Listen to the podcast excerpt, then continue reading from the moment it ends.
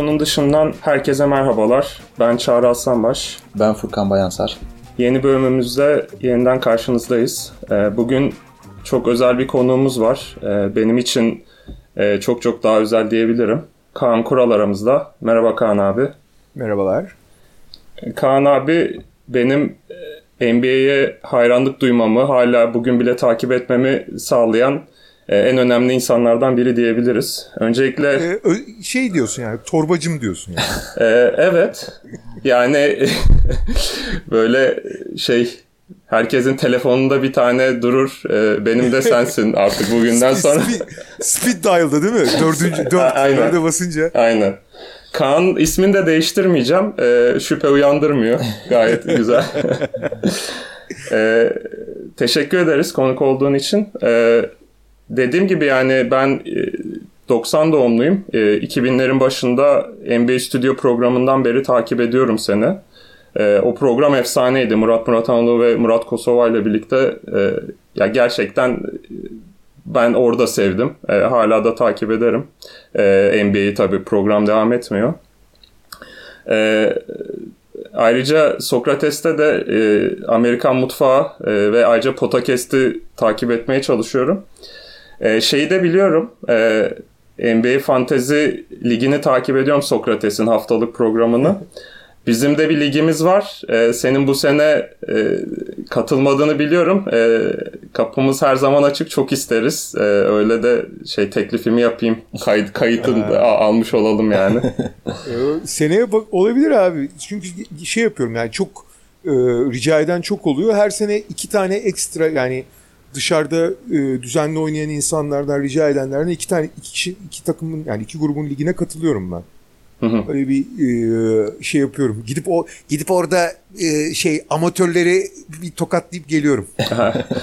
bizi bizi de bir tokatla abi çünkü çok takas olmuyor bizim ligde. Belki e, senin bu takas hamlelerinle bir, bir canlanabilir. Ben çok severim takas yapmayı. Çok da çalışırım ama genelde şey var tabii. Benle takas yapmakta insanlar doğal olarak çekiniyorlar. Yani e, abi işte e, bildiği ekstra bir şey mi var? Abi kazıklanırsak çok kötü dalga geçerler bizde falan diye. Genelde şey gibi e, bu Masai Ujiri gibiyim yani. yani takas yaparken iki kere düşünüyor insanlar benimle yaparken. Valla ben çok ben okeyim ya. Sen sen beni kazıkla yani. Çünkü e, o bile bir anı benim. ya işin ilginç yanı yani sonuçta herkes kendi avantajına takas yapmaya çalışır. Ee, ve ben ben marjinleri çok seviyorum. Yani bazı mesela gözüme kestirdiğim oyuncular oluyor. Daha iyi gideceğine inanıyorum mesela. Onlar için teklif yapıyorum. Aslında hani dediğim gibi kazıklamaya çalışıyorum teorik olarak ama dengesiz takas çoğu zaman yapmıyorum ben. Yani hani dengeli oluyor. Sadece karşısındaki uyar mı uymaz mı o ayrı konu. Ee, şey oluyor. Sonra geri dönüp baktıkları zaman şu, abi çok kötü kazıkladım. Ya abi ki takas yapıldığı sırasında öyle bir durum yok yani. Ha, ha bazen de geri teptiği de oluyor. Belli olmuyor o işler yani.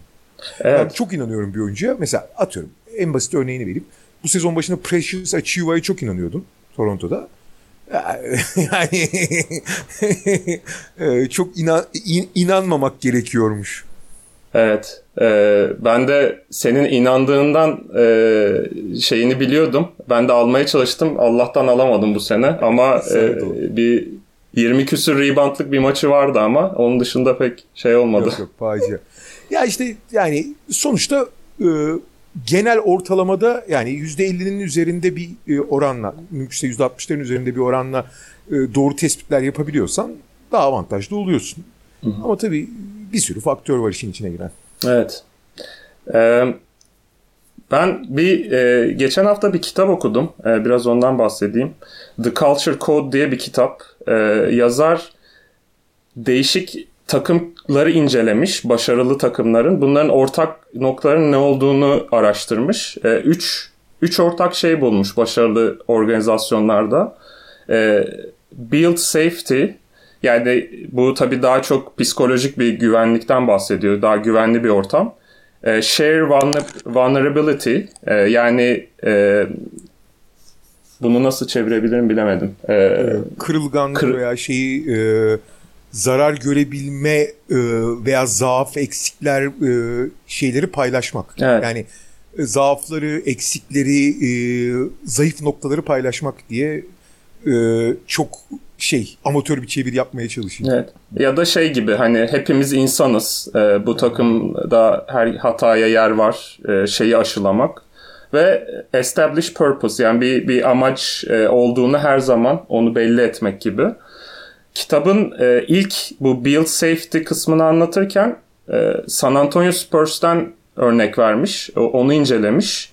E, yazarın Greg Popovich'in e, yarattığı bu psychological safety ortamı yani işte bu herkesin kendini rahat hissettiği e, nasıl e, işte maçlardan sonra esip gürlemeyip işte e, soyunma odasında böyle değişik ne bileyim e, işte oy kullanmalıyız videoları izletiyormuş ya da değişik işte hayat e, böyle siyasi tarihte önemli figürlerin videolarını falan izletiyorlarmış. Hani basket her şey değil. Bakın e, böyle şeyler yapıp insanlara oradaki oyunculara sorular sorup e, böyle dikkatlerini dağıtıp hani e, basketbolun aslında çok daha önemli şeyleri olduğunu aşılıyor. Bu bundan falan bahsetmiş. E, bu konuda ne düşünüyorsun? Öncelikle onu e, sorabilirim. Yazar Amerikalı mı? Evet. Ee, ee, çok belli. Yani e, şöyle bir şey var abi. Amerikalıların e, genelde e, bir narrative dediğimiz bir anlatıyı e, ortaya koyarken bir e, şeye giderken inanılmaz bir tümden gelim yöntemleri var abi. Tüme varımı çok az kullanıyorlar. Ve genelde e, sonucu nasıl yani oluşan bir sonucu nasıl açıklayabiliriz üzerinden gidiyorlar. Burada abi bunu çok yani sonuçta daha iyi yapan var, daha kötü yapan var. E, gerçekten çok değerli ve e, kaliteli sonuçlar elde ediyorlar. Fakat abi zaman zaman e, ben hep Greg Popovich de mesela hep onu söyler. Abi e, harika bir iş yaptığın zaman her şeyi doğru yapmış demek e, doğru yapmışsın demek değildir. Arada eksikler de vardır ve genelde iyi bir şey yaptığın zaman ya da başarılı olduğun zaman eksiklerini gö- görebiliyorsan daha da iyiye gidersin. Veya başarısız olursan ya da kötü bir sonuç alırsan bu her şeyi yanlış yaptığın anlamı da gelmez. Ee, doğru yaptıklarını koru yani her şeyi sıfırlamayacaksın. Doğru yaptıklarını koruyup e, diğerlerinin üzerine gitmen. Şimdi e, fakat Amerikalıların tümden gelim yöntemini kullandığı zaman başarılı takımların nasıl başarılı olduğunu açıklarken sanki bütün hepsi e, bütün bu e, reçeteler, bütün bu süreçler daha genişe yayılabilirmiş ve e, ana ve temel doğrularmış gibi algılanıyor. Burada bazen yanlış yollara sapabiliyorsun. Şimdi çok güzel yani bu çok güzel anlatmış. Yani harika örnekler de anlatırım. Bu yanlış değil. Fakat eksik bir tarafı var bunun. Yanlış olmamasına rağmen. Abi bu eldeki oyuncu malzemesi ve o anki e, grubun yarattığı dinamiklerle çok alakalı.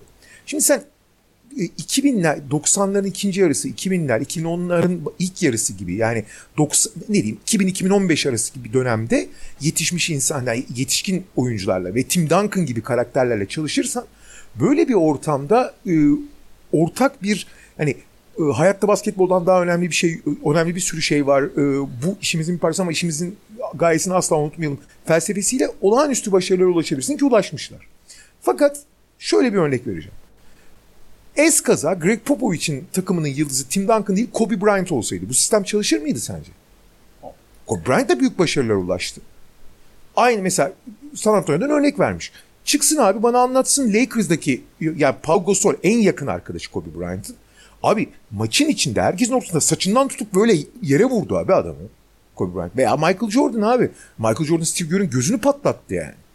Şimdi bu hani San Antonio'nun yaptığı daha böyle masalsı, daha şey e, insani, daha hümanist geliyor ve bu e, çok güzel bir anlatı yaratıyor. Fakat spor abi aynı zamanda son derece e, adrenalin dolu, hırs, çatışma, çatışma içeren de bir şey. Nereden enerji devşirdiğin oyuncunun karakterine ve grubun karakterine, grubun dinamiklerine çok bağlı bir şey. E, San Antonio'nunki bir yöntem, güzel bir yöntem, daha kapsayıcı bir yöntem iyi uygulanabildiği sürece liderler bunu taşıdığı sürece herkesi çok doğru bir yere getiren bir yöntem ama başka yöntemler de var. Ee, katılıyorum. Ee, aklıma şu şey geldi onu sorayım ee, hemen yeri gelmişken. Sence şimdi 2023 draftında Victor Wembanyama ilk sıradan seçilecek gibi. Ee, eğer San Antonio Spurs'a ilk sıra denk gelirse onlar alırsa nasıl düşünüyorsun bu e, kimya nasıl olur Greg Popovich'le arasında? Valla ben Greg Popovich'in bırakacağını düşünüyorum. Yani e, artık 80 yaşına merdiven dayadı.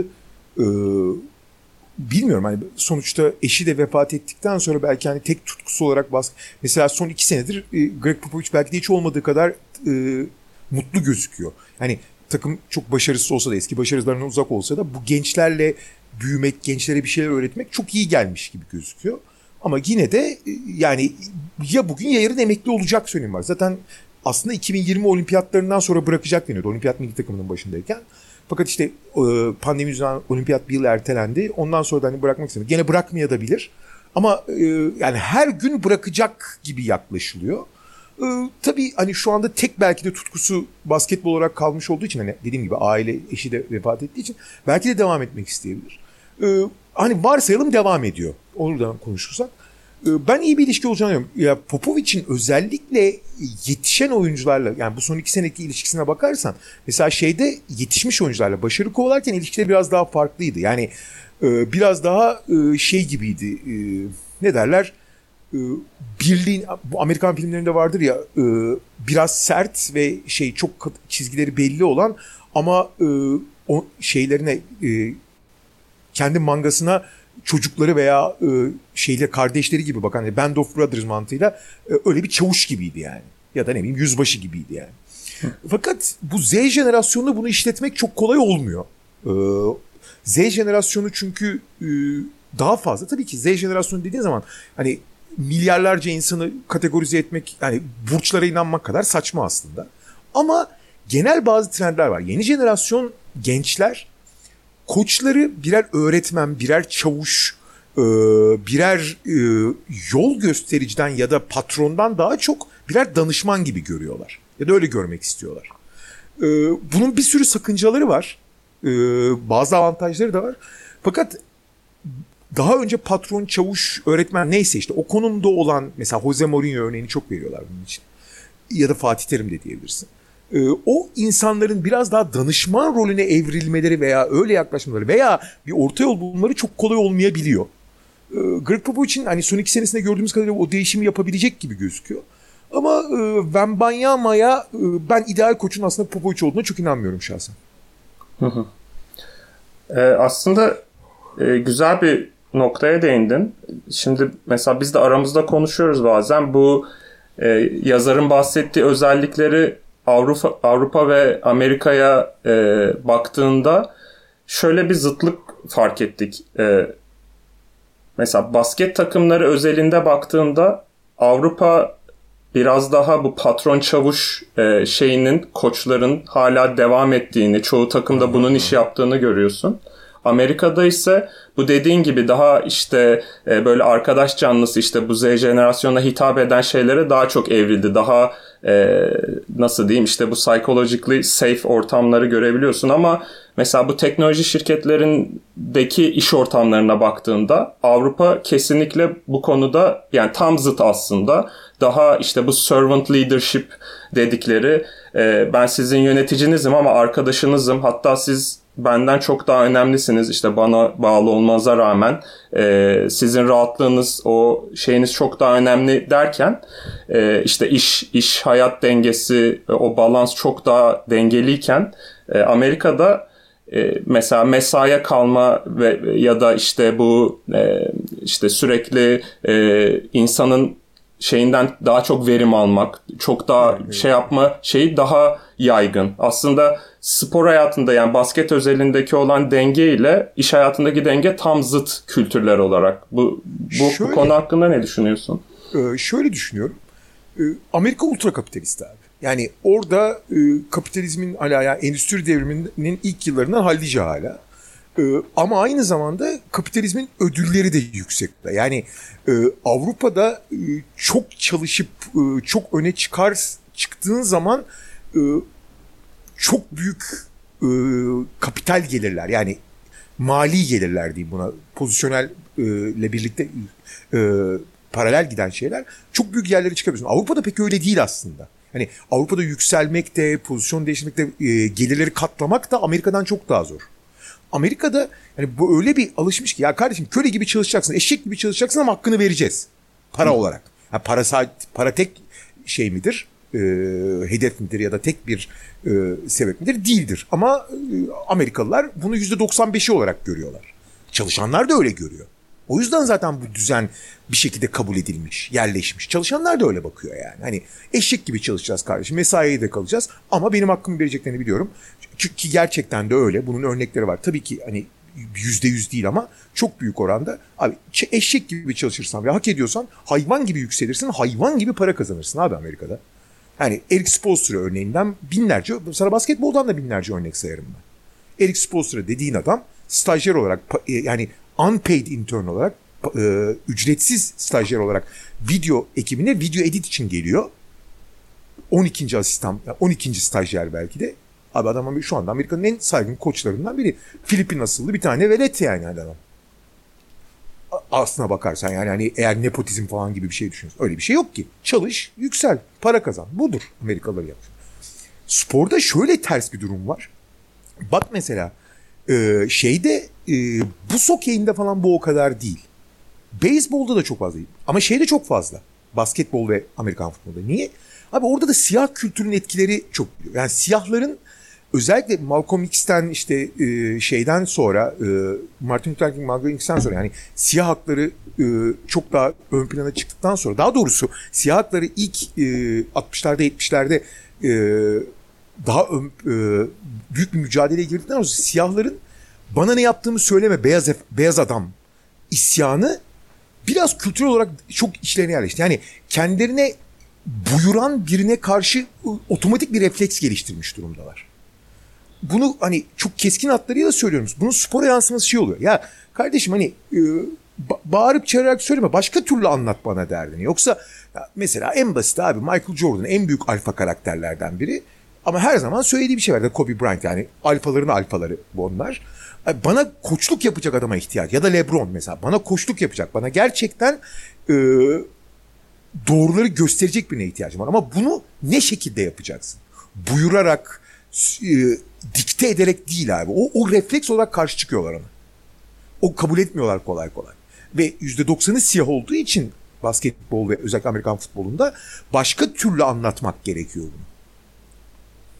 Evet. Belki biraz e, teknoloji hayatını, o şirket dünyasını e, basket ya da işte beyzbol bu dünyadan ayıran şeylerden biri de bu olabilir. Doğru diyorsun. Ee, biraz da bu sizin e, masa oyunlarına olan ilginiz hatta Kadıköy'de bir e, işlettiğiniz bir masa oyunu kafesi de var. Bu da biliniyor. Bununla da alakalı e, bir soru sormak istedik. Bu her ne kadar pandemiye rağmen ve dijital oyun dünyasının bu kadar gelişmesine rağmen hala masa oyunlarının ben de bir masa oyunu çok severek oynuyorum her zaman. Arkadaşlarla bir araya geldiğim zaman. Bu kadar teknolojik gelişmeye ve dijital ortama, oyun dünyasının dijital ortama kaymasına rağmen masa oyunlarının hala bu kadar popüler hatta arttığını düşünüyorum ben popülaritesinin. Ee, popülerliğini koruması, e, ayak, ayakta kalabilmesini e, nasıl yorumluyorsunuz veya bunu ne, ne, neye bağlıyorsunuz? Ee, şöyle söyleyeyim, ayakta kalması değil, olağanüstü bir patlama var masa oyunlarına ilgi konusunda. Evet. Ama bunu kontekste yani e, doğru perspektifte incelemek lazım. Yani 10 yıl öncesine kadar e, 10 e, yıl öncesine oranla belki 10 kat büyüdü. Fakat o kadar küçülmüştü ki yani 10 kat büyümesi hala çok e, ne derler e, dünyadaki oyun e, piyasasında, oyun evreninde hala yüzde bir bile değildir. Yani hala küçücük bir nokta. Ama yani bir kum tanesiyken bir kumdan kale oldu. O yüzden çok büyüdü diyoruz. Hı hı. Fakat şöyle bir şey var. Yakın zamanda ben daha da büyüyeceğini. Hiçbir zaman özellikle yani oyunlar artık çok dijitalleşti abi ve hep öyle olacak ve e, en keyifli, en üst düzey prodüksiyonların yapıldı. Ben de hani bilgisayarda oyun oynamayı çok seviyorum ya da konsolda vesaire. Daha çok zamanımı ona ayıracağım. Fakat bunun hani masa oyunlarının şöyle bir kendine açtığı küçük bir alan olacak ve bu alanın e, o, küçük alanın e, çok büyüyeceğini düşünmüyorum ama çok kişiye yayılacağını yakın zamanda yayılacağını e, göreceğiz ki yayılıyor da zaten. Bu da şu sen mesela oyun masa oyunu meraklısın ben de meraklıyım. Biz oynuyoruz. Fakat işte Ahmet diye bir ortak arkadaşımız var. Ha Monopoly şey or, list, ilkokulda Monopoly'den beri bir şey oynamamış ve e, kim uğraşacak diyor. Bu standart bir e, komün yani. Evet. Fakat şöyle bir şey var abi. Birincisi insanların sosyalleşme güdüleri çok değişti. dijitalleştikten sonra. Fakat sosyalleşmek halen bir ihtiyaç ve herhangi bir aktiviteyi gamifike yani oyunlaştırdığın zaman çok daha keyifli olabiliyor. Bir. İkincisi şu anki masaüstü oyunları ve son 10 yılda üretilenler eski oranla inanılmaz kalite ve e, ne derler oyun teorisin teorisi sayesinde çok daha keyifli hale gelmiş durumda. Yani eskiden işte e, Türkiye'de zaten çok sınırlıydı ama Avrupa'da yani dünyadaki örnekler de masa oyunu örnekleri de işte Carcassonne'ler, işte şeyler, e, Ticket to Ride'lar falan gibi hani eğlenceli parti oyunları gibiydi. Böyle sofistike, gerçekten düşünmeni gereken, gerçekten bir strateji üretmeni gereken ve kendi e, şeyinle, kendi üret e, düşüncenle, kendi e, çabanla ürettiğin ve bunun sonuçlarını gördüğün bir ortam e, yaratan o, oyun mekanikleri çok fazla yok. Şimdi bunlar olduğu için hem sosyal bir şekilde insan, birebir insanlarla bir iletişim ve bir sosyalleşme yaşıyorsun. Hem bir şey yapıyorsun ve bir oradaki rekabetin tadını alıyorsun ve o rekabetin içinde sadece abi zar attım geldi falandan öte e, kendi e, düşünme mekanizmanla ürettiğin stratejinin çalışıp çalışmadığını görmek insanlara karşı falan ayrıca da keyif veriyor. O yüzden e, bugün hani bizim Ahmet arkadaşımıza biz işte onun da basit seviyede oynayabileceği bir iki oyun gösterdim. Aa çok eğlenceliymiş. Aa başka neler var deme noktasına getiriyoruz ve bu hızla yayılıyor abi. Evet kesinlikle Mesela ben bir başka bir örnek vereyim. Bizim e, kafeye gelip hani çok masa oyunu bilmeyen insanlara bizim tavsiye ettiğimiz 4-5 tane oyun var. Giriş seviyesi oyunlar. Hiç duymamışlar adını. Yani tek bildikleri işte Monopoly, Gizli Hedef vesaire falan filan. Yani standart bir insanın bildiği oyunlar. Ama işte mesela Carcassonne bu konuda çünkü Settlers of Catan, Carcassonne, Ticket to Ride, Power Grid falan gibi giriş seviyesi oyunlar var. Bunlardan birini gösterdiğiniz zaman e, şey oluyor. E, oynamaya karar e, bir kere oynadıkları zaman gerçekten çok keyif alıyorlar bunlar. E, ve çoğunun bunları abi başka neler var ne oynayabiliriz falan dediğini çok görüyoruz biz. E, mesela her senede işte üretim de artıyor doğal olarak dünyada arttığı için. Ve her sene yepyeni bizi de ulan ne güzel oyun yapmış adamlar dedikten bir sürü oyun çıkıyor yani. Evet. Kesinlikle katılıyorum. Ben de zarsız olan daha çok strateji odaklı oyunlardan daha çok keyif aldığımı fark ettim geçenlerde. O o da o, o konuda da kesinlikle katılıyorum yani. Ee, bu tam bu konuyla alakalı sizin en çok oynamaktan keyif aldığınız veya en çok oynadığınız masa oyunu hangisidir diye. Valla ben hani benim hani kişisel klasik favorim Le Havre'dır. Ee, ama yani mesela bu sene için e, yılın modası diyeyim. Yani yeni, bu sene çıkan oyunlar arasında Dune Imperium muhteşem yani. Hı hı. Yani tek kelimeyle enfes bir oyun Dune Imperium.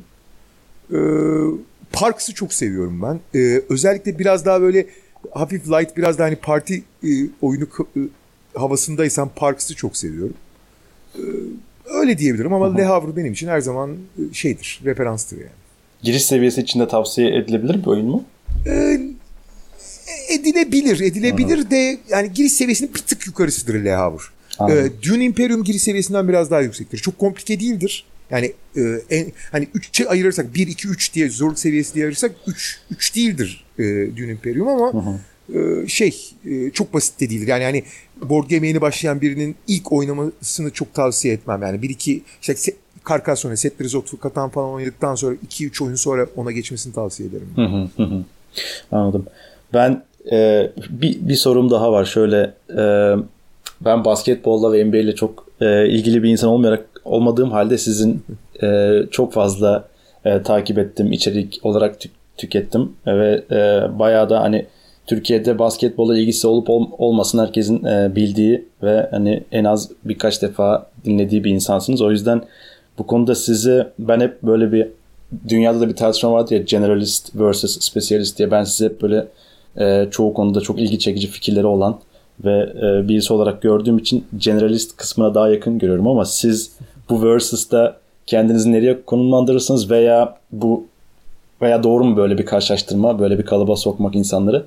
Ama baktığınız zaman hani NBA ve basketbol konusunda inanılmaz bilgilisiniz. Bu konuda hem spesyalist bir tarafınız da var. O yüzden e, siz ne düşünüyorsunuz veya kendinizi hangi tarafa daha yakın hissediyorsunuz? Ya aslında şöyle, e, ya ben standart bir insanın e, dünyaya yaklaşımından çok çok dozuk olduğunu düşünüyorum. Sadece şöyle bir şey var. Ben aslında spesyalistim. Sadece biraz fazla spesiyalitem var. Yani ben bir konuya ilgi duyarsam, duymuşsam çok okuyup çok araştırıp çok derinlemesini öğrenmeyi seviyorum. Ee, ya mesela e, işte hayatım boyunca çok büyük bir gamer oldum. Oyunu çok sevdim falan. Ee, ama ilgi gösterdiğim oyunları işte e, videolarını seyrederim, işte detaylarına bakarım. Yani sonuna kadar tüketmek isterim. Ya mesela işte son yıllarda e, pokere çok merak sardım. E, ya poker dersi aldım. İşte saatlerce, e, günlerce işte e, üst düzey pokercilerin oyun stratejilerini inceledim falan detaylarını. E, yani profesyonel bir pokerci nasıl çalışıyorsa on, ne, neredeyse ona yakın çalıştım. Yani mesela lisede şey Shogun dizisini seyrettiğim zaman çok ilgimi çekmişti. İşte Japonya feodal dönemiyle ilgili 3-4 tane kitap okumuştum. Hani e, Shogun dizisini seyredip sev, sevmiştim mesela. İşte feodal Japonya ilk kez karşıma geliyor. Ulan ne ilginç deyip hani kütüphaneye 4 tane işte feodal Japonya döneminin kitabını okumuştum falan. Öyle bir hani çok dibine kadar tüketme tarafım vardır. Ama tabii e, aslında şöyle bir spesiyalistlerim var. İnsanlar beni bir e, ekrandan görüyor çoğu insan. Yani beni tanıyan insanların %99'u uzaktan tanıyor. Ve o konuyla ilgili e, ortak e, paydada buluştuğumuz konuyla ilgili bir alanda görüyorlar ve o konuda spesyalist olmam gerekiyor zaten. Bunun bir gerekliliği var. Hı hı. Bu bir sorumluluk benim adıma yani onu yapıyorsam. Ve doğal olarak da işimi iyi yaptığımı varsayarsak o konuda spesyalist olmam çok doğal ve normal. Olması gereken de bu zaten. E, fakat e, değişik konularda yani insanlarla ortak paydada buluşmadığımız veya benim işte ekranda dile getirmediğim değil mi? Mesela bir feodal Japonya veya bir poker konularında da belli bir miktarda spesyalist olarak kabul edilebilirim kendimi. Fakat insanlar bunu bilmiyor. O yüzden yani insanlar beni temelde bir spesyalist olarak biliyorlar. Aslında haklılar. Haklılar dediğim gibi yani ama e, çok da şey değil yani hayatı da NBA ile geçen bir de yani tüm hayatını ona adamış bir de değilim. Başka zevklerim ve başka çok odaklandığım alanlar da var. Ama bir taraftan da şey de değilimdir. Yani generalist, yani spesyalist olarak tanımlamam daha doğru çünkü generalist olarak onu da bunu da bunu merak etmem yani. Çok spesifik nokta atış gibi. Abi bu çok ilginçmiş buna yöneleyim deyip hani diğer şeyleri e, zamanın gerekleri biraz daha insanları çok stimuluslara karşı çok geniş bir yelpazede ilgi alanları yaratıyor. Ben öyle değilim. Çok daha dardır. Onları çok daha derinlemesine giderim ama. Evet tam da bu konuyla alakalı da aslında merak ettiğim bir şey vardı. Az önce bahsettiğiniz gibi işte e, biraz filtreniz var. Yani neye ilgi duydun, neye ilginizi çekiyorsa ona odaklanıyorsunuz ve onunla alakalı e, dibine kadar öğreniyorsunuz. Burada sizin e, ilgi tabii ki de ilgi çektiğiniz konular farklı oluyor ama burada kendinize göre bir filtreniz var mı? Mesela hangi kitap veya hangi filmi tüketmeliyim veya hangi oyun gibi kendinize göre böyle bir bir de günümüzde o kadar çok içerik var ki şu an gerek YouTube'da gerek kitap, film konusunda inanılmaz bir e, ve bunların hepsini tüketecek insanın vakti de yok. Mutlaka bir filtreleme yapmanız gerekiyor. Sizin acaba burada bir yönteminiz var mı? Nasıl ilerliyorsunuz bu konuda? Ya şöyle e, tabii şimdi modern benim kendi kızımdan da görüyorum ben. Şimdi 11 yaşında kızım. Abi şu anda bilgiye o kadar abi herkesin cep telefonu var ve cep telefonu dünyada tarih boyunca üretilmiş bilgilerin %75'ine falan tek tuşla ulaşabildiğin bir araç. Ben mesela çok Star Trek hayranıyımdır dizi olarak. Star Trek'te e, işte yani ütopik e, gelecekte bütün şeylerin Star Trek'teki insanların elinde bir tricorder diye bir makine vardır. O hayat her şeylerini halleder o. Silah olarak da kullanırlar. E, işte ne bileyim analiz olarak da. Abi cep telefonunda şey gibi, tricorder gibi yani. Hani her şeyi yapabiliyorsun. Fakat bunun getirdiği sayısız avantaj olduğu gibi ama aynı zamanda ya kardeşim yani dünyada bilgi, ilgi, eğlence, e, stimulus yani e, tetikleyici ve uyarıcı sonsuz abi. Kimse buna yetişemez yani. Mümkün değil. O yüzden bu özellikle işte Z jenerasyonu veya alfa jenerasyonu benim kızım gibi jenerasyona boca ediliyor bunlar. Ve hiçbirini de kaçırmak istemiyorlar. Aa bu da ilginç, bu da çünkü ilginç bir sürü şey var, ilginç bir sürü taraf var. Ben zamanındayken ya kardeşim işte iki tane pop şarkıcısı bilirdik, iki tane de abi şimdi ben mesela rock dinliyorum. Moğol rock'ı dinleyebiliyorum yani. Anlatabiliyor muyum? Ya The Who diye bir grup var. Duymuşsunuzdur. Moğol. Abi çok da iyi bir grup yani ama ya benim yani çocuklukta bunu öğren ya gençlikte bunu bilme şansım bile yoktu. Şimdi iş çok değişti. Ha burada filtreleme konusu özellikle yeni jenerasyonun bence zorlandığı alanlardan biri de o. Yani bunu da kaçırıyoruz. Abi bu evden kaçıyor falan deyip hani her şeye yetişmeye çalışıp çok da- dağılabiliyorlar. Ben açıkçası özel bir filtreleme kullanmıyorum. Ee, ne denk gelirse e, o an yani şey gibi ilk görüşte aşk demeyeyim de hani çok ilginç bir yerden beni yakalarsa biraz bakıp hani bir üstüne eşeleyip aa bunun derinine gitmek lazım dediğim konularda e, daha derinleşiyorum. Özellikle işte e, ne bileyim Excel tabloları çıkarıp işte şu konuların şu tip ilginçlikleri var. E, A faktörü şunda çok daha değerli işte bu daha hümanist, bu daha kişisel falan filan, bu daha işte kariyerle ilgili, bu daha aileyle ilgili falan, bu daha e, işte psikolojik, bu daha toplumsal falan gibi hani öyle e, skalalarla e, referans noktalarıyla Excel tablolarıyla bunları değerlendirip işte katsayılar falan belirlemiyorum. Hani ne denk gelirse o oluyor ya. Anladım.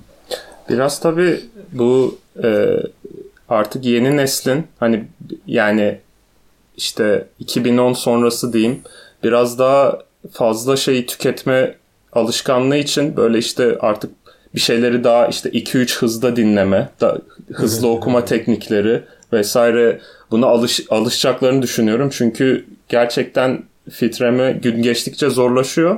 Bu konuda e, yeni jenerasyon da bence çok da iyi değil. Hani daha hap gibi bilgiler e, daha çabuk, daha çok tüketilecek gibi diye düşünüyorum.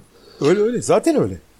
Ee, senin ile ilgili mesela e, hani bu konuda sorabileceğim bir şey var. Mesela bir iki bölüm önce şey konuşmuştuk bu e, derin çalışma hani bir konuya hakkını vererek çalışma, zaman ayırma, bir birden fazla konuyu bir gün içerisinde hepsiyle e, aynı konsantrasyonla ilgilenme konularından bahsetmiştik. Sen e, mesela neredeyse her gece e, NBA canlı maç anlatımı yapıyorsun. E, düzenli YouTube ve podcast yayınların var. E, oyun kafesi işletiyorsun. E, ailenle vakit geçiriyorsun vesaire. Ya bu kadar şeye aynı anda e, nasıl vakit ayırabiliyorsun? Context switching yaparken e, konular arasında zor oluyor mu? E, konsantre çalışma tarzın nasıl? Ee, ya biraz şanslıyım o konuda. Ee, çok az uyuyorum ben. Yani hep böyleydi. Yani onun için özel bir çaba göstermedim. Ee, ben lisedeyken bile ya da neyse şimdi tatile gittiğimizde bile tatil köyünde bile günde 4,5-5 saat en fazla uyuyorum yani. Bir, bu bana fazladan bir e, işte onda bir gün yani bir 3-4 saat daha veriyor. Bu bu bir kere çok değerli. Yani ben normal bir insandan hani bir yüzde yirmi falan daha fazla şeye sahibim, kaynağa sahibim zaman olarak. Çünkü zamandan başka şey, zaman en sınırlı kaynak. Bir o. İkincisi çok disiplinliyimdir ben. Yani zaman zamanımı iyi bölerim. O zaman da o şeyde iyi çalışırım. Yani atıyorum bir saatte yap işte mesela bir saat NBA ile ilgili işte dün gece olan maçları okuyorum. İşte onların e, seyrettiğim maçlarla ilgili kimler ne yorum yazmış işte e, AP bültenlerine bakıyorum. Associated Press maçtan sonra röportajda ne söylemiş falan filan. Fakat o bir saatte hani gerçekten çok yoğun yapıyorum o işi. Yani başkası mesela e, iki saatte yapacağı işi ben bir saatte yapabiliyorum. E, bir de alışkanlık da var tabii, tecrübe de var. Tık tık nerelere bakacağımı çok iyi biliyorum. Tıkır tıkır tıkır yapıyorum. Ve şey e, çok daha hızlı yapıyorum o işlemi. işlevi. E, çok daha e, odaklanarak yapabiliyorum. Odaklanma konusunda da sorun yaşamıyorum. E, bu benim şansım. Yani e, sonuçta bu disiplin de evet e, bir çaba ve bir öz ne derler e, şey gerektirir, öz, öz e, dirayet gerektirir ama bir taraftan da doğaçlama yani doğuştan gelen bir şey bu. Yani öyle özellikle de çalışmadım yani. Hani bir şeye odaklandığım zaman tık diye odaklanırım ben anında. Hı hı. mesela en basitinden bileyim 4,5-5 saat uyuyorum ya. Ben mesela yataktan kalktığım zaman hani 12'de yattım sabah 5'te kalktım diyelim. Ben 5'te uyandıktan sonra 5'i bir geçe e, şey bootap etmiş olurum. Yani beynin bütün fonksiyonlarına kavuşur. Yani pek çok insan yataktan kalktıktan sonra bir yarım saat kahvesini içmeden falan kendine gelemiyor çoğu insan. Normal uyusa bile. Ben şanslıyım. Ben mesela kalktığım anda yani bir 30 saniye bir dakika içinde full zihinsel şeylerime kavuşabiliyorum. Şu an aşırı kıskandım sizi ben evet. gerçekten zorlanıyorum yani sabah kalktıktan sonra o kahve. Ben mesela şey var ya ben mesela çok yorgun olduğum zamanlar NBA maçı anlatıyorum 15 dakika devre arası var ve 15 dakikada kestiririm. Uyurum gerçekten. ikinci devre başladığı anda maçı anlatmaya devam ederim ya hiç bir şey olmamış gibi. Falan. Yani bu Süper. Allah vergisi bir yetenek yani. Evet. Bunda övüneceğim bir şey de değil yani. yani Allah vergisi yetenek. Ee, sonuçta iyi de bir zaman planlaması yaparsan olabiliyor. Ve işte kontekstler açısı geçiş sorun oluyor mu? Hiç olmuyor bende mesela. Anında oraya geçebiliyorum yani. Ee, ve eğer bunları iyi planlarsanız e, ve iyi yoğun yaparsanız ki hani sen arka arkaya sayınca işte ailesine, kendisine zaman ayırıyor, oyun oynuyor. Ben mesela günde 3 saat oyun oynamadan duramam abi. Şey bağımlıyım yani çünkü. Yani uyuştur, junkiyim yani. Hani ona zaman ayırıyor, yok işte ailesine zaman ayırıyor, yok e, işine zaman ayırıyor, yok iş, birkaç işi var onlara zaman ayırıyor. E-spor anlatıyor şu an. E tamam abi de hani böyle alt alta yazmam. Ulan ne kadar yoğun. Abi o kadar da değil. O kadar da abartacak bir şey de yok yani. Hani sonuçta NBA basketbol gece maçlar oynuyor. Bütün maçları tek tek seyretmiyorum tabii ki yani. Her birini nasıl seyredeyim. Ama onlar e, damıtılmış bir şekilde maçta ne oldu bittiğiyle ilgili bilgi alıyorum. Birkaç şey okuyorum.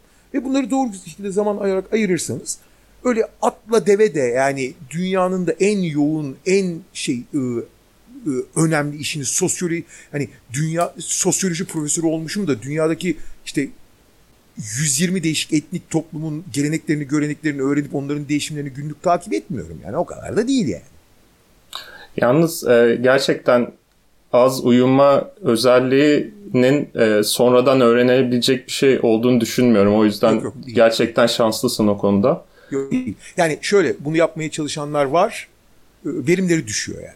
Kesin, yeterince uyum yani vücudun ihtiyacı olan uykuyu almazsan almayabilirsin ne olacak? Evet. Saat kurar, kalkarsın, işte e, uyarıcı haplar kullanırsın, uyanık kalırsın. Verimi düşer abi. Ha kısa dönemler yaparsın işte. Bir hafta, on gün yaparsın. 11. Evet. günde baygınlık geçirirsin yani. Yani Furkan'ın çok hoşuna gitti senin cevabın. Evet. Ee, bir burada bir sırıttı şey hani 5'te uyanıp 5'i bir geçe evet, şey yaparım. Hep, hep yapmak istediğim şey ama bir türlü olmuyor. Abi şey be, beyne SSD taktır abi. evet. Geçen e, ya bölümde mi konuşmuştuk hatırlamıyorum da şey e, Furkan'a şey demiştim. E, bir hesap yaptım. Yani gün 36 saat olsa benim şeyimi karşılıyor. Hani uykumu falan her şey yetiyor. Ama tabii mümkün değil. Ee, peki biraz teknoloji ile ilgili konuşalım. Ee, hani teknolojiyle aran nasıl abi? Hayatını en çok kolaylaştıran e, ve veya keyif aldığın teknolojik ürün e, desek ne dersin? Herhalde bugün yani 2023'te buna cep telefonundan daha e, mantıklı bir cevap verilemez herhalde yani. Hani kim olursan ol veremezsin herhalde. Yani e, tüm hani bir insanın hayatındaki bütün aktiviteler tabii ki cep telefonundan daha fazla kullandığı ve daha büyük etki aldığı e, gere, gereçler olabilir. Yani ne bileyim atıyorum bir tane mimarın işte güçlü bir e, AutoCAD programıyla bir desktop'ta e, kullanması veya ne bileyim bir vinç operatörü için vinç de diyebilirsin. Ama abi genel toplama baktığı zaman o insanlar bile o insanlar için bile cep telefonudur abi. Biraz evvel söylediğim gibi tricorder abi o. Yani istediğin her şey orada. Eğlencen de orada, kariyerle ilgili şeylerin de orada, ilgi alanların da orada. Her şeyin orada abi.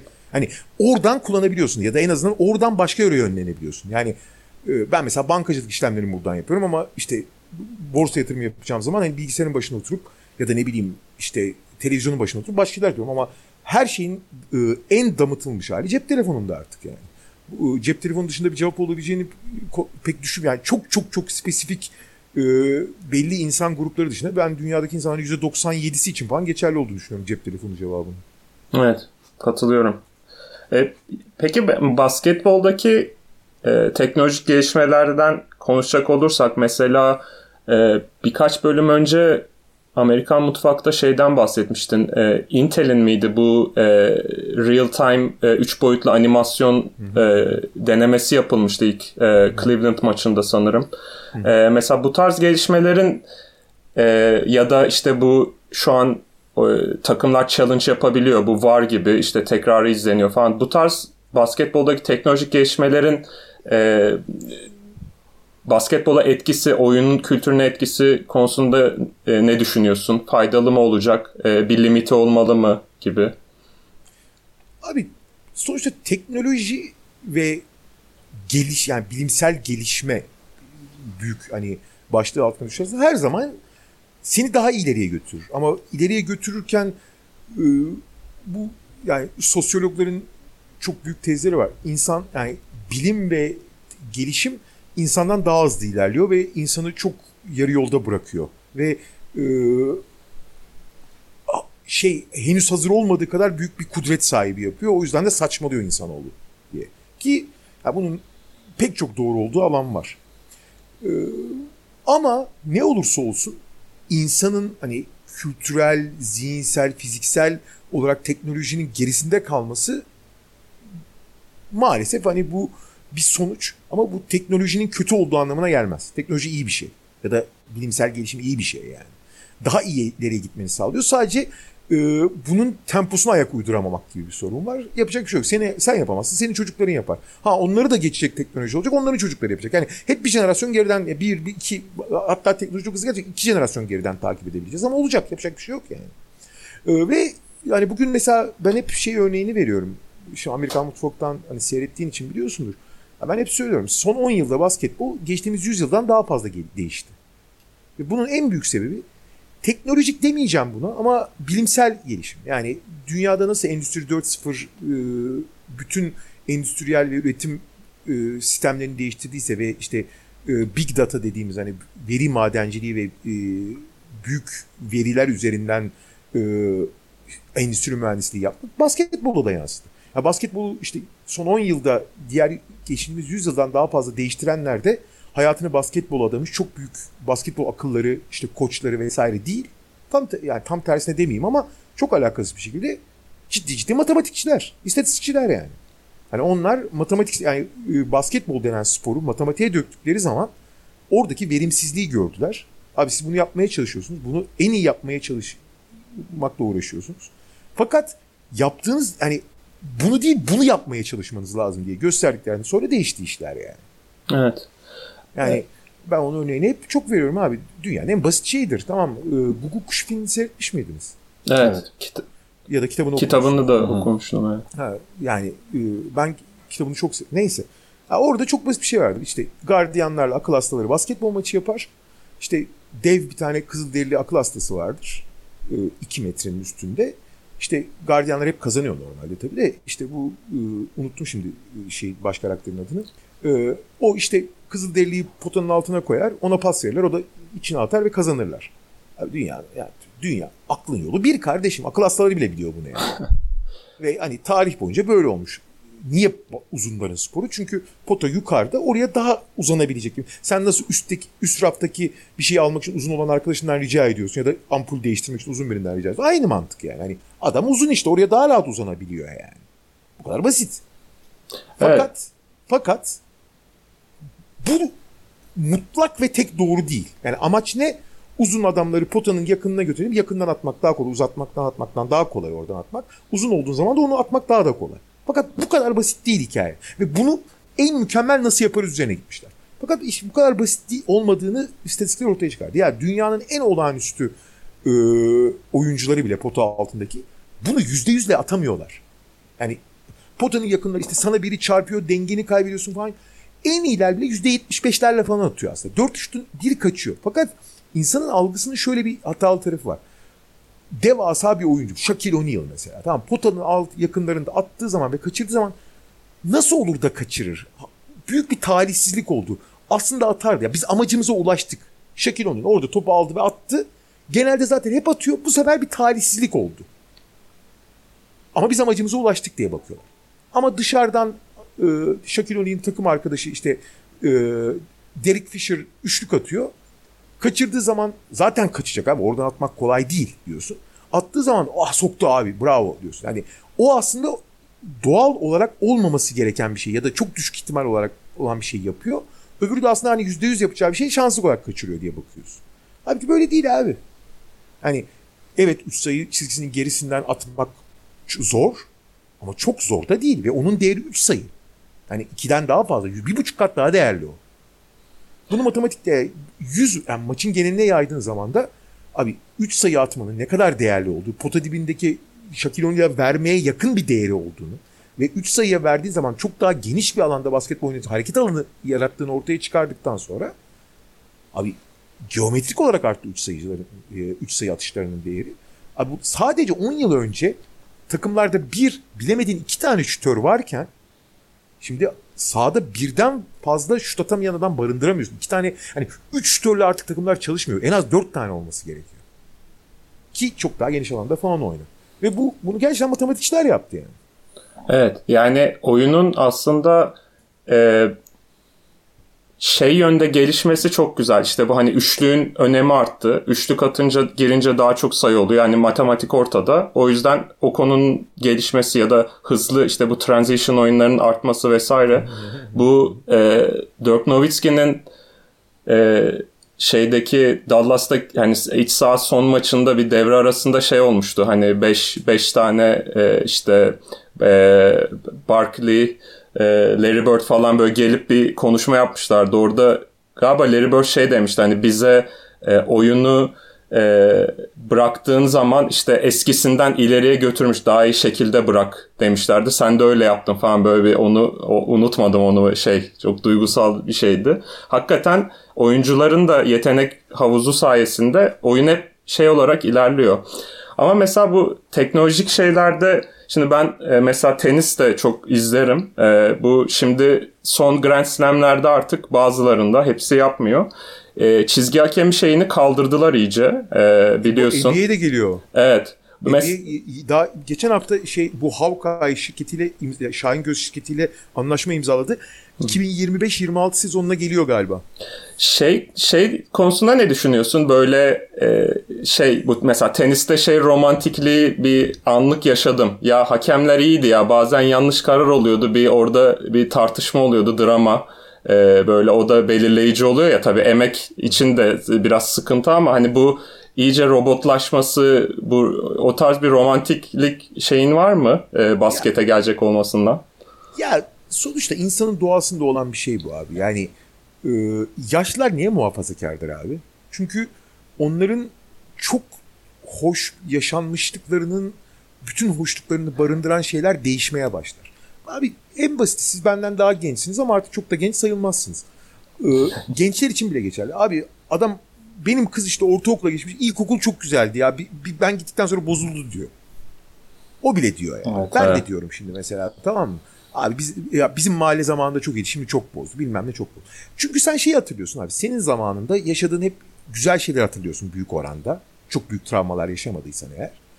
Abi bu güzellikler mesela çocuk parkı var. İşte orada yaşadığın işte e, oynadığın oyunları falan hatırlıyorsun. Çocuk parkı yıkılmış işte ne bileyim bir tane teknoloji şeyi gelmiş oraya. İşte ne bileyim e, bilgisayar şey yapmışlar. Belediye gelmiş oraya çocuk parkını değiştirmiş.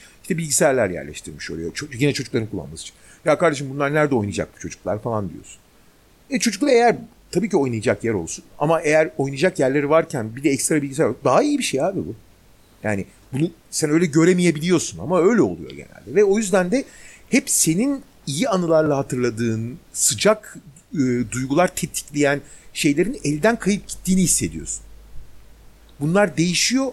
Evet belli avantajları var ama onu da korusaydık abi onu niye kaybettik? Bu çok doğal bir insan reaksiyonudur yani. Bazen haklıdır da. Ama çoğu zaman abartılmaya çok yatkındır yani. Ya sonuçta insan faktörünü azaltıp bunu mekanikleştirdiğin zaman e doğal olarak o insani e, duyguları, ruhu da bir miktar kaybediyorsun. Yani belli hakem hatalarının verdiği bile bile bir insani dokunuş oluyordu. Onu kaybediyorsun. Çok aşırı sterilleşme oluyor. Evet bunun yan etkileri var. Ama abi sonuçta özellikle teniste ve voleybolda mesela çizgi hakemi denen şeyin hani kusursuz olması çok daha iyi abi. Daha başka şeylere konsantre ol. Oradaki hataların getirdiği e, insani tatlar da eksik kalıversin abi. Evet.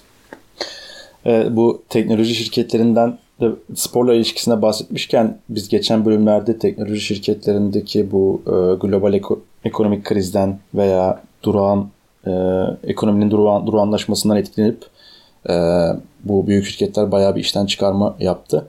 Bu spor dünyasını bu ekonomik koşullar etkiler mi, etkiledi mi veya etkiler mi bu konuda düşüncelerinizi merak ediyoruz. Ee, ya şöyle e, tabii sonuçta iş dünyası dediğin zaman çok büyük oranda herkes ya kapitalizmin şeyi e, Mekke'si Amerika'yı takip ediyor.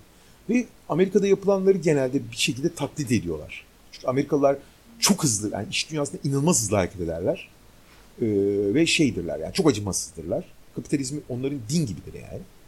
Ee, şöyle bir şey oldu abi. Yani pandemi öncesinde e, bir 15-20 yıl boyunca işte faizlerin çok düşük olduğu, paranın e, yaygın olduğu, kolay ulaşılabilir olduğu dönemde e, bütün hedefler büyüme üzerineydi. Daha büyük, daha güçlü, daha yaygın, özellikle işte e, dijitalleşme e, hızlı bir penetrasyon istediği için yani herkes dijitalleşme ilk gelmek ve çabuk yayılmak. Yani işte atıyorum Facebook geliyor, ilk sosyal medya brut hemen yayılıyor ve inanılmaz büyük ekonomilere ulaşıyor. İşte ilk e, yayılanların hep işte Instagram'ın hani Instagram'dan belki daha iyi fotoğraf paylaşma şeyler. İşte Pinterest vardı. Instagram onun yerine geçti. Bir yayıldı bitti. Yani domine etti piyasayı. Ve büyüyelim. Yani karlılık merlik önemli ya. Büyüyelim. Sen büyüdüğün zaman zaten hani e, e, büyüdüğün zaman zaten para kazanacaksın yaklaşımı vardı.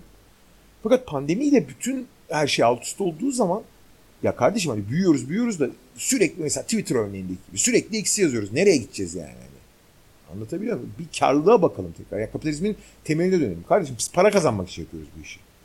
Ve herkeste bir acayip bir e, karlılık ve bilanço dönüşümü oldu. Yani bir tokat gibi yani. Şimdi herkesin derdi e, bir şekilde kar, karlı bir hale gelmek. Büyüme hedeflerinden uzaklaşmış değil.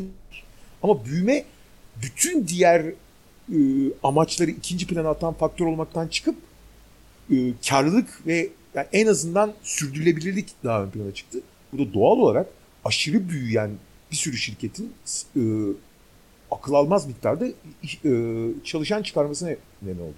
Şöyle bir örnek vereyim. Benim bir arkadaşım vardı. Berlin'de, şimdi şirket ismi vermeyeyim ama bir online iş yapan bir şirkette çalışıyordu. Amerikan şirketinin Avrupa e, departmanı. Atıyorum şimdi rakamları ama 50 milyon dolar yatırım yapmışlar işte. Berlin'de bir ofis kuruyorlar. İşte Berlin operasyon merkezi bir sürü insanı işe alıyorlar falan. Abi bir günde bütün bu operasyonun kapatılmasına karar verildi. 50 milyon dolar yatırdıkları şeyi çöpe attıkları gibi tabii bir sürü iş yasası falan Avrupa'da çok daha sert. Yani işe aldıkları insanların tazminatları var. Bir de üstüne yani işi kapatmak için bir 10 milyon dolar falan daha harcamaları gerekti yani. Bir günden.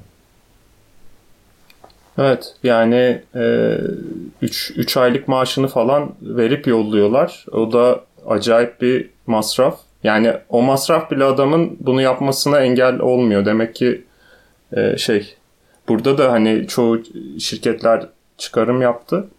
Çıkarma yaptı daha doğrusu. E, bakalım e, bu yılın ilk e, yarısında resesyon yeniden bekleniyor Amerika'da. Nasıl etkileyecek göreceğiz. Bir taraftan da şey var ama e, Amerika'da bekleniyor.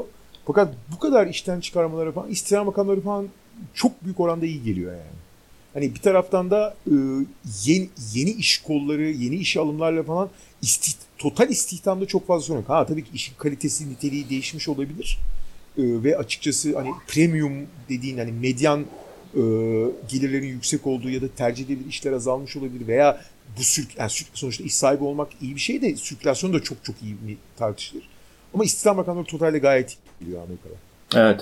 Bu orta ve küçük ölçekli firmalar hani e, pandemi bitecek daha da coşacağız deyip hani böyle gaza gelmemiş, e, büyümemiş o zamanda olan firmalar gerçekten e, şu an alımları daha da arttırdı ve işte bu top e, tek kampanyelerin çıkardığı insanlar o yüzden e, onlar için iyi bir e, fırsat aslında. Hani orada ve, aslında bir değişim oluyor. Ve tabii şimdi yani biz Türkiye'de tabii çok daha fazla hissediyoruz ama dünyanın her yerinde enflasyon çok ciddi problem.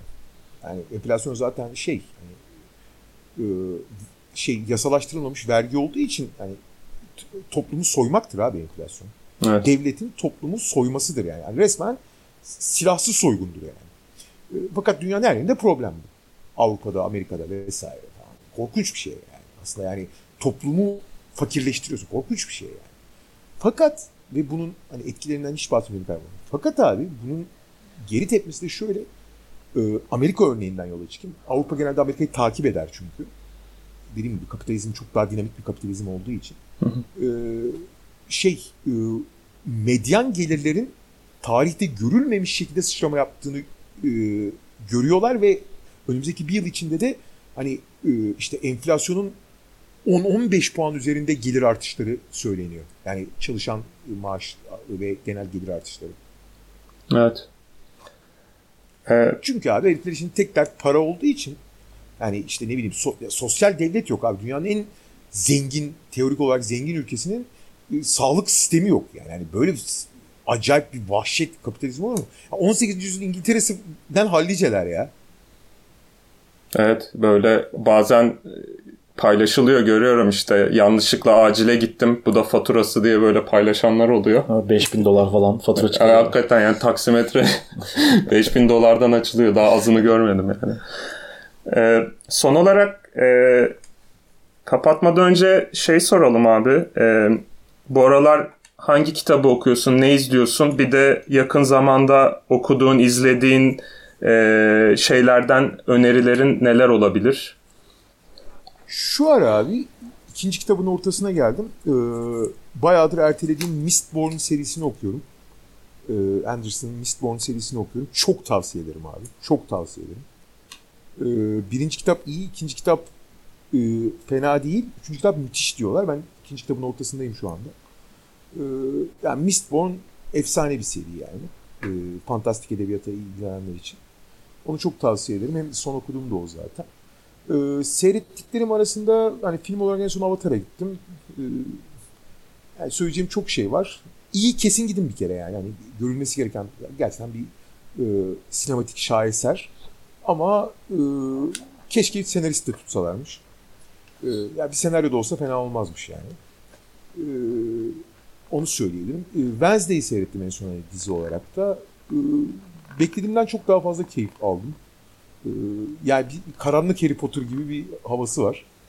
Ee, hiç beklemiyordum bu kadar sevmeyi. Bayağı sevdim nedense. Yani Tim Roth zaten çok hani hakikaten çok nevi şahsına münasır çok güzel Türklerle insana çok tatlı keyifler verebiliyor. Ben, ben yani beklediğim beklediğimden daha fazla sevdim. Onu tavsiye edebilirim. Ee, Jack Ryan'ın e, seyretmiştim bundan önce şey, Amazon'daki serisini. Birinci sezonuna bayılmıştım. İkinci sezonu eh, yani Üçüncü sezon yani Game of Thrones'u aratır öyle söyleyeyim. Yani Game of Thrones'un son sezonunu aratır yani. Yani bu nasıl bu kadar batırabiliyorsunuz? Yani insan istese bu kadar düşüremez diziyi yani. Evet. Game, of, Game of Thrones ve Lost'la yarışacak bir başarı kazanmışlar 3. sezonda. İlk sezon, yani eğer seyretmeyse ilk sezonu çok çok tavsiye ederim. Yani ilk sezon müthiş. Bugün çok basket konuştuk. Ben de bu aralar e, şeyin ikinci sezonu geldi. Onu izliyorum. E, The, Last Chance You basketbol e, versiyonu var Netflix'te. ikinci sezonu geldi. Bir e, community college bir basket takımının e, belgeseli gibi Netflix çekmiş. E, onu onu da söyleyebilirim. Diyelim ve bu bölümü kapatalım. Kaan abi çok teşekkür ederiz tekrardan. Çok e, eğlendik. Çok teşekkür ederiz misafirimiz olduğunuz için. Ben teşekkür ederim. Dokuzuncu bölümümüzün sonuna geldik. Bir sonraki bölümde görüşmek üzere. Hoşçakalın. Hoşçakalın. Hoşçakalın.